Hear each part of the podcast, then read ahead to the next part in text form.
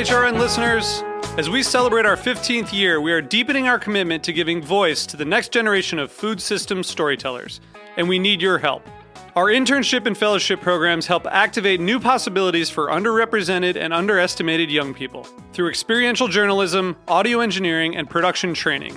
Through these unique programs, HRN helps food equity stewards build essential workforce readiness skills that expand their potential and foster economic mobility. Please consider supporting these critical programs. And with a minimum donation, you can be entered to win a dinner for two at an amazing restaurant in one of eight cities and tickets to a concert at a great venue in one of those cities. We have incredible partners across the country who have donated, as they also share our passion for helping to educate the next generation of food systems storytellers. Check out heritageradionetwork.org slash 15 to donate and enter to win today. That's heritageradionetwork.org slash 15 to donate and enter to win today. And make sure you donate before March 31st. Thank you. Today's program is brought to you by Whole Foods Market. For more information, visit WholeFoodsMarket.com. I'm Damon Boelte, host of The Speakeasy. You're listening to Heritage Radio Network, broadcasting live from Bushwick, Brooklyn. If you like this program, visit heritageradionetwork.org for thousands more.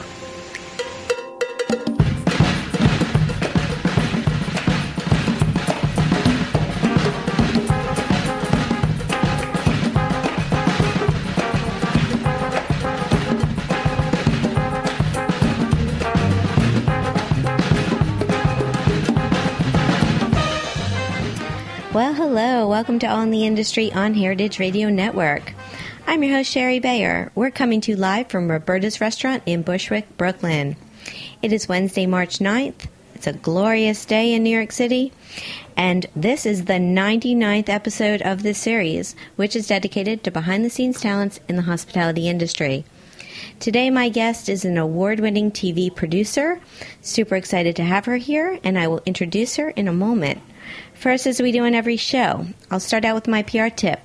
Later, we will have my speed round game, industry news discussion, solo dining experience, and then the final question. As the founder of Bayer Public Relations, I'm going to tip the show off with my PR tip of the week. So today's tip is to pitch by trends. If you think your client is doing something new and noteworthy, try to find more examples of it and then pitch it as a trend piece. Oftentimes, it's easier to get press coverage this way. They say three of something makes a trend, so think in threes and pitch away. That's my tip today. Now, I'm happy to have my guest here turning the mic on someone who's usually behind the mic and camera. Indeed. It is Kathryn Sheldon. She is an Emmy award winning producer for WNBC's New York Live, which airs weekdays on Channel 4. Kathryn produces, shoots, and edits local food and restaurant programming, most of the time with host Lauren Scala, who you've probably seen in the back of your taxi cab eating something on the TV. Kathryn is an alumni of Hofstra University, and she started working at MTV U, MTV's college channel covering bands and music programming before moving to NBC. Welcome, Kathryn. Thank you. I'm in good company both in the studio and on your show, so it's an honor. Thanks. Oh, well, thank you. I think this is this is fun because yeah, knowing you, you are the one behind the camera uh, shooting Lauren typically eating Mm-hmm. something delicious. I'm usually eating her leftovers. yeah, so so this is cool. So let's let's start out with your background. So how did you we said you got were at MTV after college, but when you were in college, did you know you wanted to get into broadcasting and Not at producer? all. I Okay. started out with a still background. I was always into still photography. That was what I did in high school. That was sort of my passion. And going into college, I didn't really know what my major was going to be. I was liberal arts, um, undeclared, maybe photography, but not really sure if I wanted to take my passion and make it a career and I was doing a work study job at the rec center at the gym. And kind of debating my freshman year what my major uh, should be. And the girl that was sitting next to me was a TV major. And she was like, Well, you know, why don't you try my major? I do TV. And I kind of grew up without cable, you know, didn't really have a lot of TV. So I was, I had never really considered that as a career. Um, and so I was like, okay, I'll take one class. We'll see how it goes. And the first class was all about light and aperture and the lens, and I was totally hooked. So I was like, okay, this is right up my alley. Um, I thought maybe I could you know, do something that I knew I was really good at, but that I might be able to make a little bit more of a lucrative career out of. So I did that, and the degree Hofstra actually turned out to be a school that's one of the best in the country for TV. Um, and I didn't go there intentionally for that, so it worked out kind of serendipitously. Um, and my education there was very technical and um, focused really on being in the studio and shooting and editing and everything like that. So by the time senior year came, I was ready to go, ready to get into the field. And I got an internship through my TA who was working at MTVU. And I worked um, at MTVU I think the spring of my senior year, I was an intern, and then I got really lucky. Graduated in 2006, so it was when the economy was still pretty good. I got a job about 12 days after I graduated and moved to the city full time and started working as a PA. And then I was a PA, um, and then an AP, and then a producer, and got to direct some stuff too. And it was all music, band interviews, and then a lot of college student related programming. So we would travel all around the country and um, see what college students were up to, what they were listening to, and what was going on on campuses. So it had nothing to do with food at all but it was it was really cool. I was into music. That was what I wanted to do. I wanted to direct music videos. Well, back then, I don't know the exact year, but back then MTV was playing music and videos. well, yeah, and I think at that time MTV proper, big MTV or the mm-hmm. mothership mm-hmm. as they call it, had kind of gotten away from playing music. Like Teen Mom was on and all that sort of stuff, which was cool. Um, but MTVU, because they were airing on college campuses, could play mostly music. So there were a lot of um, bands that we got to shoot with before people heard of, like Lykke Li and. Um, Fall Out Boy, I know, insert eye roll, but they were. It was cool to to get to shoot with all of them when they were up and coming. Yeah, must have been. So, what led you to NBC, and did you want to get out of covering music, or just you didn't I mean, did you have a preference with what industry then you were going to start working in? I wasn't done with music, but it was my first job out of college, and I was there for about three and a half, almost four years, including my internship. So I knew I loved it there, but I was ready for the next project. And um, I had some friends that were working at NBC um, at what is LX TV, the lifestyle division. Right. And they were starting a live show and I they needed some help. So I was like, okay, you know, it sounds awesome. I did a lot of live stuff in college, but I hadn't done it in a few years. So um, I was happy to come on board. And I did a lot of stuff in the beginning from fashion, a lot of nightlife, um, red carpets, and celebrity driven stuff. Um, but during the day, um, almost immediately I started getting sent around the tri state area to cover restaurants. So it wasn't necessarily how we do roundups now, which we can talk about more. But um, I would get sent to Montclair, New Jersey, and try and find three restaurants and interview the chef and get some footage of the restaurant and bring it back and do a little what we called first look on our show. I remember First Look, and uh, well, the, yes, that that setup, and, and yeah, yeah, First Look still airs on Saturdays. Um, you can catch it every week, um, but we're our own separate entity. Right. So when did you team up with Lauren? So Lauren. Um, Lauren Scala, who, if you don't know, she does the traffic every morning. Um, she gets up at two thirty. She's on the air at four thirty, um, and then I shoot with her a few days a week for New York Live. So it's incredible. I have been on the show about six and a half years. Lauren and I were talking about it today. I think we've been working together about five, five and a half. Um, and she came on as a host to the show not long after she started doing traffic and um, we were doing a lot of roundups in the city, and we just have such a high volume to cover that she just kind of seamlessly sort of came on as one of the hosts for our show. And our first shoot, I think, was about, I don't know if it was about shaved ice particularly or just frozen dessert, but we shot at um, Imperial Woodpecker Snowballs down in the West Village when she was there, when Nisa was there. I met Nisa. I know she's from New Orleans. Did she? I think she moved back. Or I don't know. I met her more recently um, and learned all about the the New Orleans style snow snow cone. So yeah, that's if awesome. If she moved back, that would be awesome. Nisa, send us an email because we love you. yeah, no, she was really cool. And so that was your first one with her. That was our first shoot together. Yeah. Um, and I just, I don't know. Um, you know what the specific catalyst was. We kind of because we're a daily show, you just kind of hit the ground running.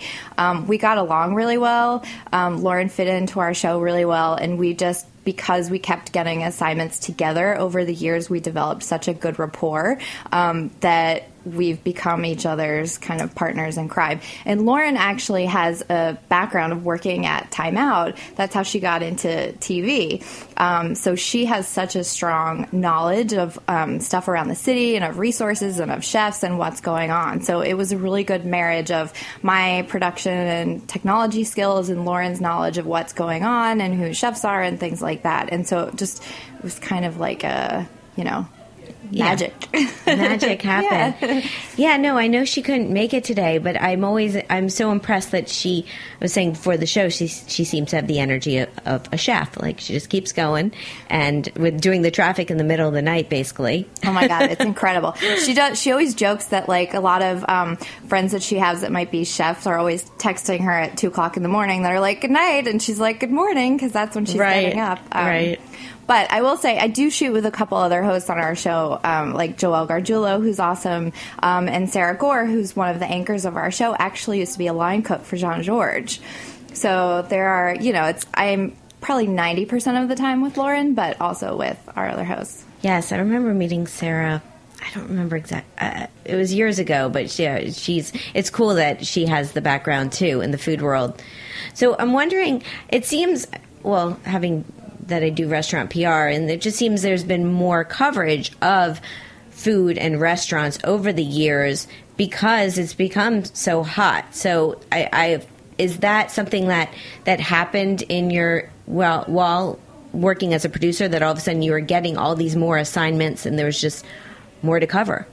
I think that we're a local New York City show, um, so we cover a variety of Broadway fashion um, trends and food. And I think whether or not food is really popular or trendy, it will always fit in of a culture of a local city. So it fits well within our show regardless. But I since I have been covering it, everything has just completely expanded. And it's been really cool to see. I think we're really lucky to be working in an industry at a time when this is something that people are interested in people always want to talk about whether they work in the industry or not. Um, so i think i have seen it grow a lot. Yeah absolutely. So how do you decide what to cover it is a it's a lot of work.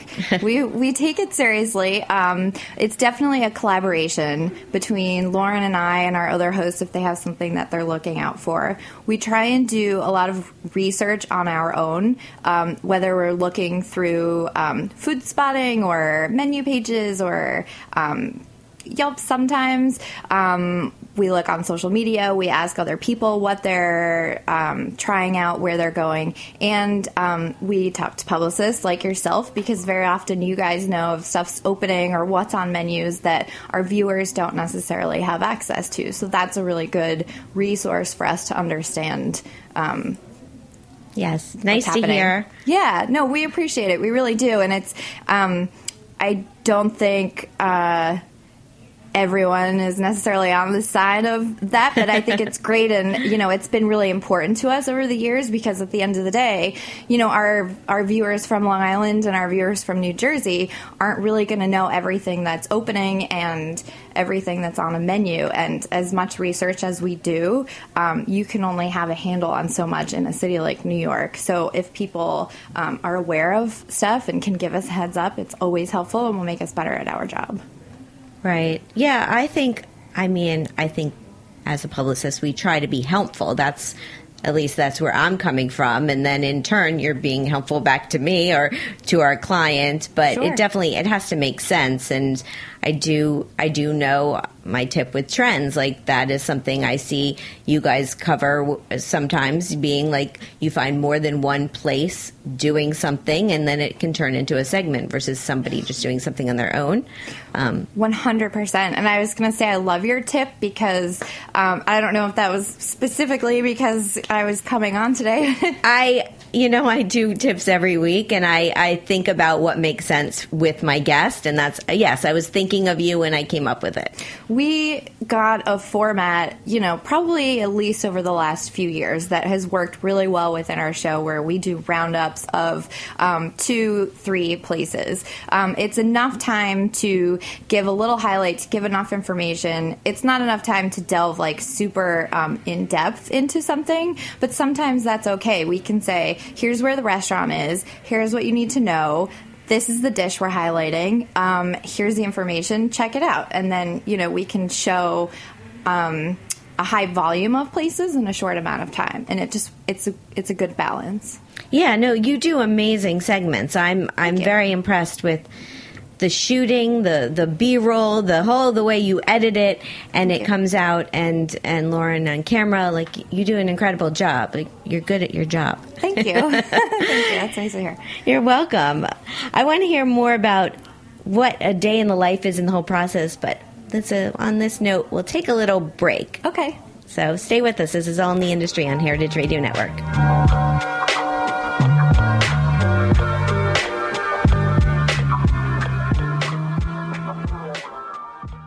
Today's program is proudly brought to you by Whole Foods Market, America's healthiest grocery store with more than 400 locations throughout the United States. Download the Whole Foods Market app on your smartphone for recipes, sales, information, and digital coupons. Or visit WholeFoodsMarket.com to find a store closest to you. Welcome back to All in the Industry on Heritage Radio Network. I'm Shari Bayer. My guest today is Kathryn Sheldon. She's a producer at WNBC's New York Live. So, what's a day in the life, or how, with doing shoots, or how often are you on shoots? How often are you editing? Like, what's what's what's it like to be you? It's crazy. um, every day for me, which is not the case for everyone on my show, but every day is a little bit different. Um, for the most part, every single morning we have pitch meetings where we talk about what's happening around New York and in the entertainment um, world, and we kind of figure out uh, what the best things are for our hosts to talk about on the show, what we want to make sure we cover, um, and then we check out our schedule for the rest of the week and look at what needs to be edited and when the shoots are and um, you know go through assignments and make sure that the puzzle is going to be finished properly. Um, there are seven of us behind the scenes that put on an entire half an hour live show every day. So each person really pulls a lot of weight. Um, so my day generally after we have our meeting in the morning um, and i go through my schedule um, if i'm out shooting i'll pack up my kit and head out. Um, for example, today, um, Lauren is uh, anchoring the St. Patrick's Day parade next week. So we did a shoot today, which was um, a roundup with an Irish pub historian and whiskey expert on a few places to get a taste of the Emerald Isle in New York City. So we went to three different places, which is pretty typical of our shoots. Um, so we'll come in and we'll shoot at one place. We'll get some B-roll. We'll do a little bit of interview or sound bites with Lauren. Um, you know, it takes about 45 minutes, and then we'll hop in a cab and go to the next place, and so on. So shoots generally take about four to five hours for a um, three minute, two to three minute segment. Yeah.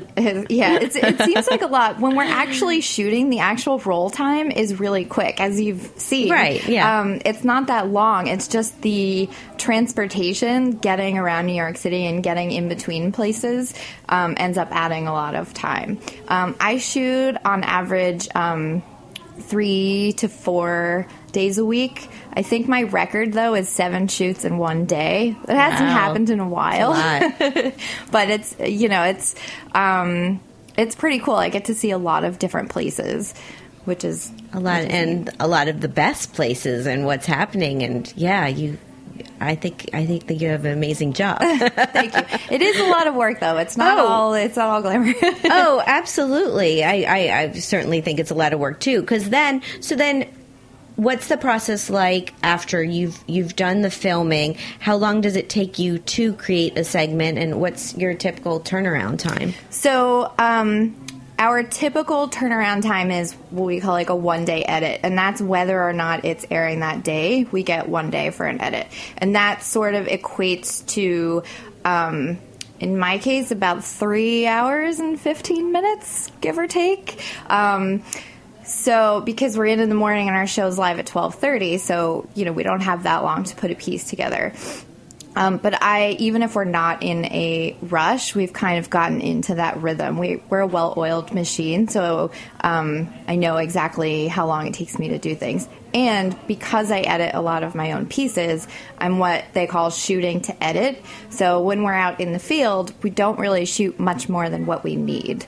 So I know that I'm not coming back with a ton of extra footage that's going to take me hours to weed through. We kind of do one take sometimes if that's all we need, um, or we'll do a couple sound bites and then we move on to the next thing. And that makes it really easy to edit on the back end because I know exactly what I'm coming in with.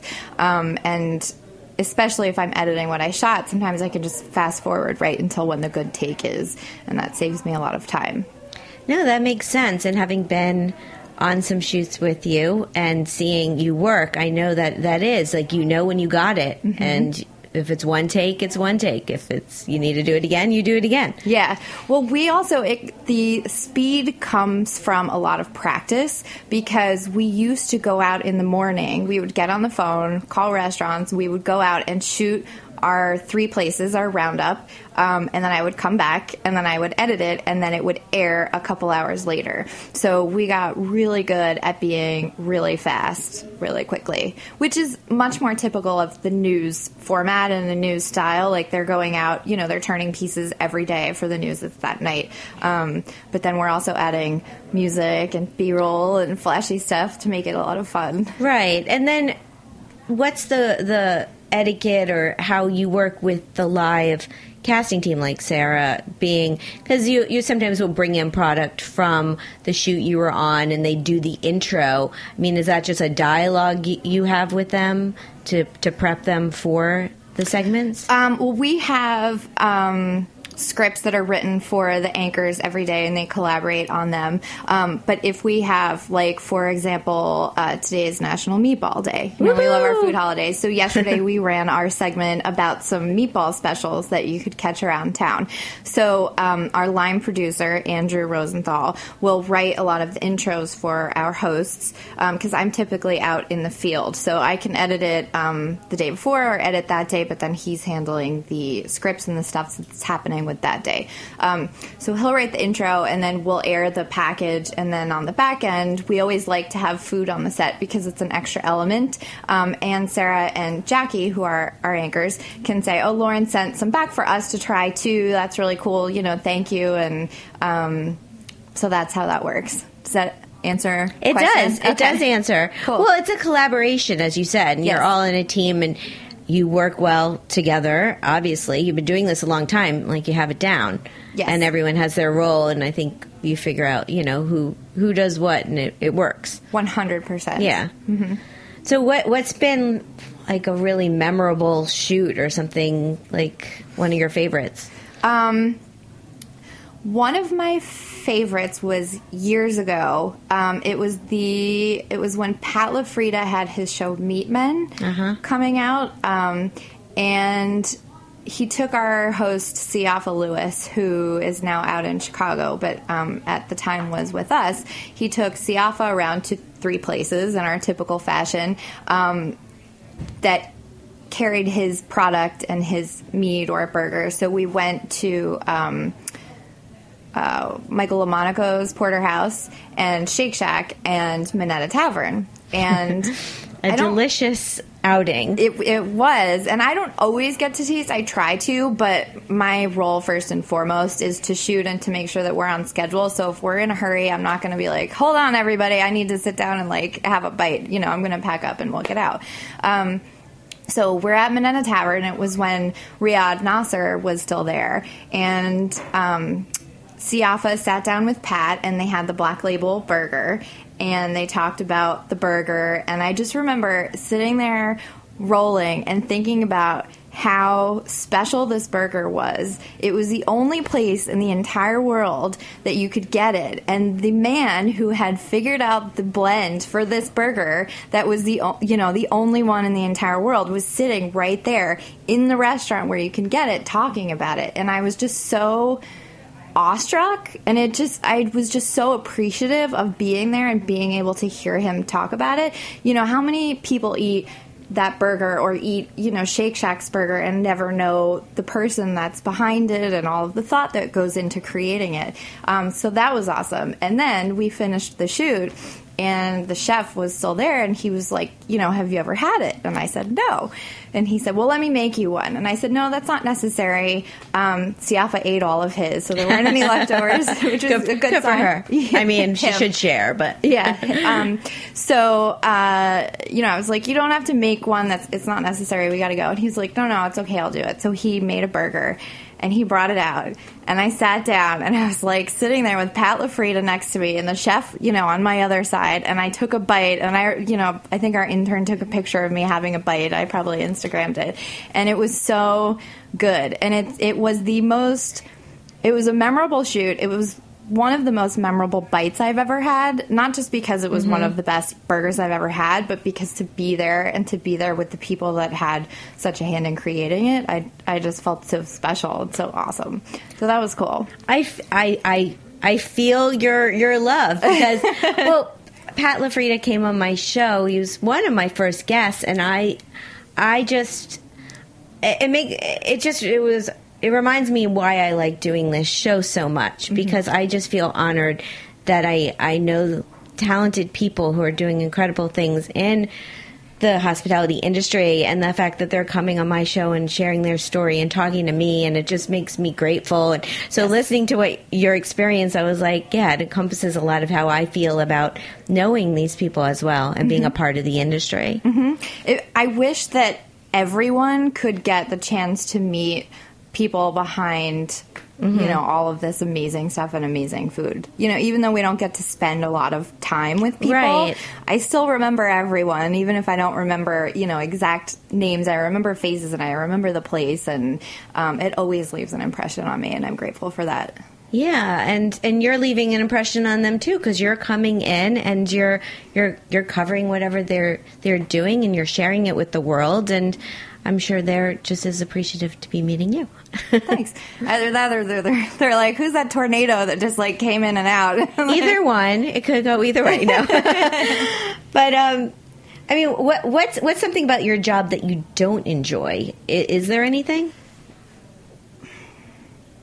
The only thing I will say is that we have to get up early, and everyone on my show will probably hear this and laugh because I'm late um, in the morning. it's it's really hard for me to get up early, um, and it's um, it's not a struggle, but sometimes it's hard to balance the schedule of shooting in restaurants and understanding what's happening in a world that functions primarily at night, um, and still trying to figure that out with our schedule with an earlier show and coming in early. But it's that's really Yeah. not that bad. No, It's- that's I'm, not. I'm very fortunate to work with super talented people. I have an awesome boss and a great show, and you, know, You do. It's all good. What what advice would you give to someone who wants to get into TV production and in the food world? I would say into TV production specifically, the more you can do yourself, the more marketable you will be. So if you come in and you say, I want to be on camera, you should know how to edit your own stuff, like our host Ben Aaron does. Um, you know, if you say, I want to be a producer, then you need to know how to edit and shoot. There's not, there are a lot of people that do one thing or the other, but it's rare. Um, and these days, if you want to do one thing, you better know how to do everything else too, because you'll be expected to know how, and it makes you better at your job too. Um, I feel like if I am good at my job, it's because I shoot and I know how to edit really well, and I'm good editor because I know how to shoot really well and I know how to produce things and so on. No, that's Great advice. Really great advice. What about getting into the food world? Is there is there an angle for that? That one's tricky because Yeah. I kind of came into it by accident. Um, it depends. Like if you're interested in working in food TV specifically, I would say the same sort of thing. Just like learn as much as you can about the whole process and be open minded. Um, I would also say don't be afraid to volunteer and do things for free. If you, you know, have a camera, you want to borrow a camera and um you know, you live in a neighborhood, just walk around to restaurants and say like, "Hey, you know, can I like volunteer and help out and shoot some pictures or, you know, do you need anyone to shoot video of you making this egg burger this weekend, you know, and and just volunteer." And I think the more that people see you as a resource and see if that's something you're really passionate about, eventually um, you know, paid work will come to you for it. Well said. Good advice. Thank you. So we'll take another break here, and we're going to come back and we're going to do my speed round game and talk some industry news. Cool. This is all in the industry on Heritage Radio Network.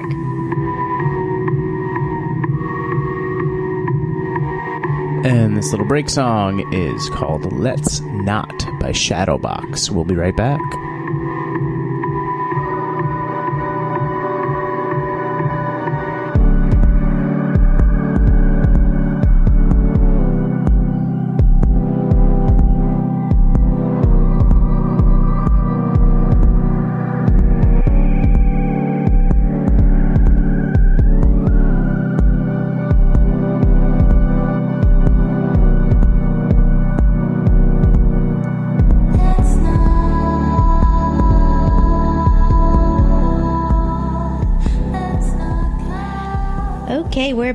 This is All in the Industry on Heritage Radio Network. I'm Shari Bayer. My guest is Kathryn Sheldon. It is time for my speedrun game. What this is is I name a couple of things, either or questions, and you just pick your preference. You're ready? Cool. I'm ready. All right, here we go. Eat in or eat out? Eat out. Wine, beer, cocktail, or mocktail? Whiskey. I guess cocktail. Woo, whiskey. First on that, I think. I love it. Tasting menu or a la carte? A la carte. Small plates or large plates? Small plates. 'Cause I like to share and eat a lot of everything. Yeah, good reason. Tipping or all inclusive charge? Um, I'm excited about everything that's happening with all inclusive, and I think a lot of people stand to benefit from it. But digression, I was a waitress at um, Uno's Pizzeria, which is now where the Smith is on um, Third and Eleventh Street. Okay. Um, and being a waitress and getting tips there on Friday and Saturday nights is what allowed me to do my first internships in the city because they weren't paid at the time. So, you know, not to go in the middle, but yeah. No, that's another good reasoning and having background in waiting tables, I get it. Mm-hmm. So yeah, that that answer. I think I think more people are still going with the tipping, but I don't know. Like about episode fifty, it started it started to switch a little bit, mm-hmm. but we'll see. We'll see how that changes. Mm-hmm. Okay, couple more. okay. Communal table or chef's counter? Communal Shooting or editing? shooting. You're like all light up. You lit up. You're like shooting. MTV or VH1? MTV. All right. Got my MTV. Yeah. Cheese plate or dessert? Dessert. Manhattan or Brooklyn? Brooklyn. Brooklyn. awesome. That's the game. Cool. Time for industry news. So, we are talking about this article on Eater titled Rainbow Bagels and Crazy Milkshakes What Happens When a Dish Goes Viral. This was by Andrea Marks. So in this specific article, they're talking about the bagel store in Williamsburg, which is has been making these rainbow bagels for over 20 years. But there was a video on Business Insider that sent went viral, and now they they they there's they had to shut down for a couple days because the line and the demand for the bagels was was out of this world. So um, that's one of these examples of people going crazy for for food. And the other one was Black Tap Craft Burgers and and beer, which started making these elaborate milkshakes with candy, and apparently there's a four hour wait for these. Uh, what you think? So, um, both me personally and as a show, we like to cover what everyone's talking about. It's our job, and for our viewers that aren't in the city and in the city that can't get th- there, we like to show them what everyone's talking about. I also think um, a lot of the dishes and buzzworthy foods that are being created are super visual and they're so cool to look at that it makes for really successful um, you know social media Yes. uh, buzz and things like that not to say that there um, aren't a lot of people in new york city and chefs doing really creative and visual things that aren't being seen on instagram because there are um, that said my hope is that when people are waiting online for the rainbow bagel or waiting online for the milkshake, they remember that there's a guy named Scott Rossillo who's down in the basement turning out hundreds of bagels that also makes a really awesome classic New York City bagel and a really good everything bagel. And that, you know, the guy, and, you know, I know Brittany worked really hard to work on the milkshakes black tap, but the chef, Joe Isidori, makes a killer burger. Mm-hmm. So, you know, get excited about the food. I think it's cool to support businesses. That's what we want to do.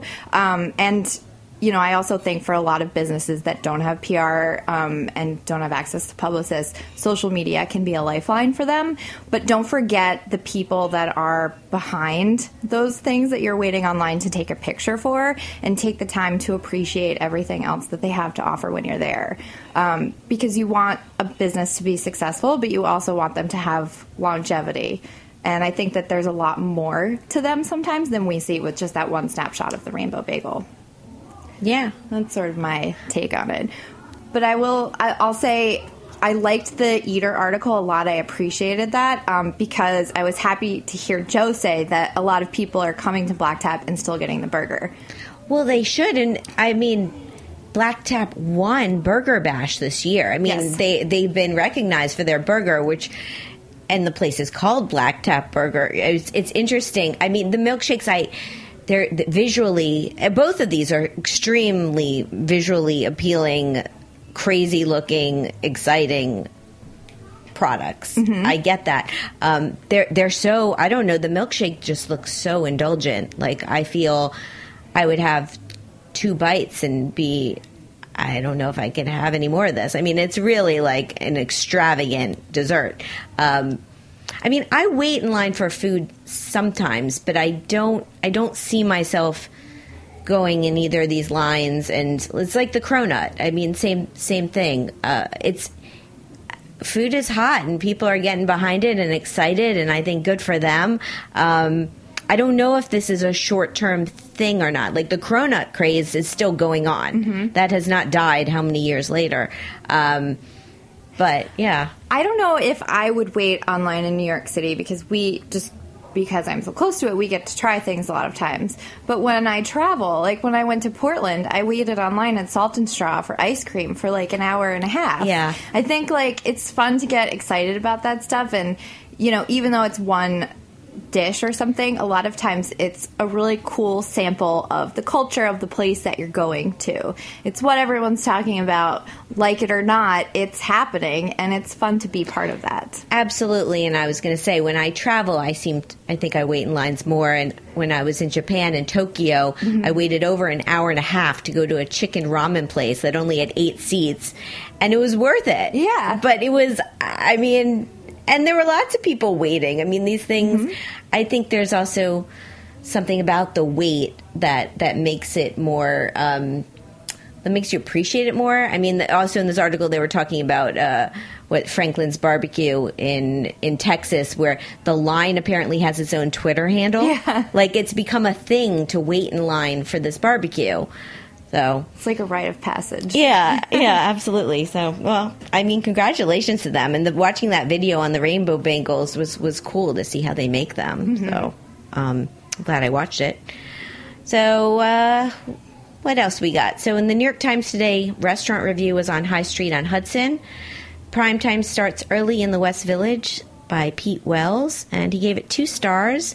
And I did a solo dining experience there, and I really enjoyed it. And I'm very happy for them. This is Chef Eli Kulp and the owner Ellen Yin. And Eli was in this this uh, tragic accident last year, uh, but he's you know pushing forward with this project, and I think it's an amazing restaurant, casual bakery restaurant in the West Village. So I'm happy for them.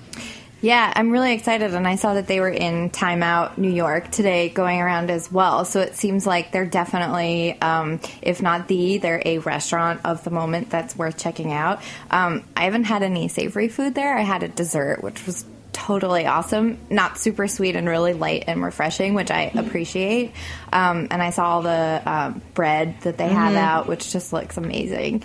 Um, Yeah, I was there. I had a healthy this ancient grain salad. I kind of I don't know, I was in the mood to be healthy versus indulge in one of their sandwiches, but um Ellen sent me home with bread, so I've had their bread and it's really awesome. And Pete was noted note note, noted I saw on his Twitter when he tweeted about it. He said, "Too busy for breakfast city could use more of this." So basically New York doesn't have that many breakfast places that he th- thinks are, you know, are as uh, amazing. So this a good addition to New York City. They're out there. Yeah, I was thinking maybe hidden gems, out but there. well, I'm yeah, I'm excited for them. I think they have a nice corner location, and it's Agreed. doing a lot. And I haven't. They're doing dinner too. I haven't been there for that. I just had lunch. So. Cool. Um, yeah, I haven't been for dinner. Lauren's been, and she um, enjoyed it. She said it was super light, and she liked it a lot. I like that. I think a trend we're definitely seeing is the um, appreciation or reappreciation of grains. Um, we're not scared of them anymore, so I think it's cool that they're highlighting them, and that you know that's another place that's bringing them to the forefront. Yeah. No. Well, you see, you see the trends. You get, you know, you know what's happening. So. We yeah. try. Yeah, you do. Thanks.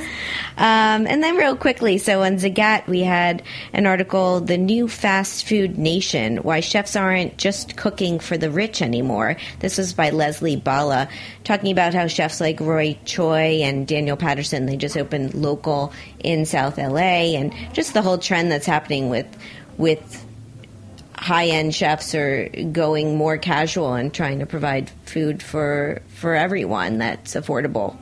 Yeah, I mean, we've definitely seen a lot of a lot more fast casual stuff in the last year and a half. That's not a secret. Um, but my I read that um, article, and my favorite part was that Roy Choi said um, that if you start with the focus of everything um, being really good ingredients and really good quality, then everything else will follow. And no, it's not easy to make really good high quality ingredients affordable but i think if you find a way to do that it's so important and if you introduce people to really good quality food um, that they've never had before then you know they'll look out for that wherever they go throughout life so Yeah, i say I- kudos to him I agree. Ditto. Okay, so that's industry news. We're going to take another break here, and I'm going to come back and do my solo dining experience. This is all in the industry on Heritage Radio Network.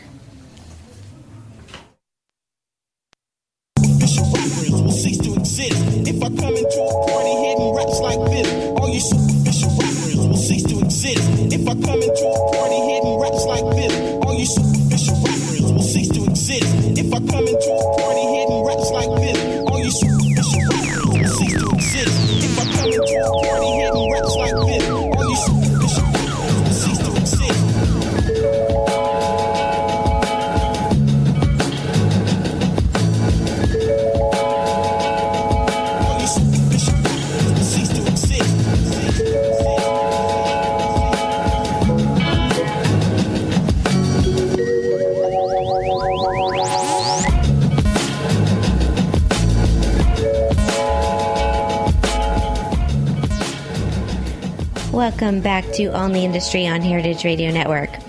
I'm your host, Shari Bayer. It's time for my solo dining experience, which this week is at Minero. Here's the rundown. Location 1538 East Bay Street in Charleston, South Carolina.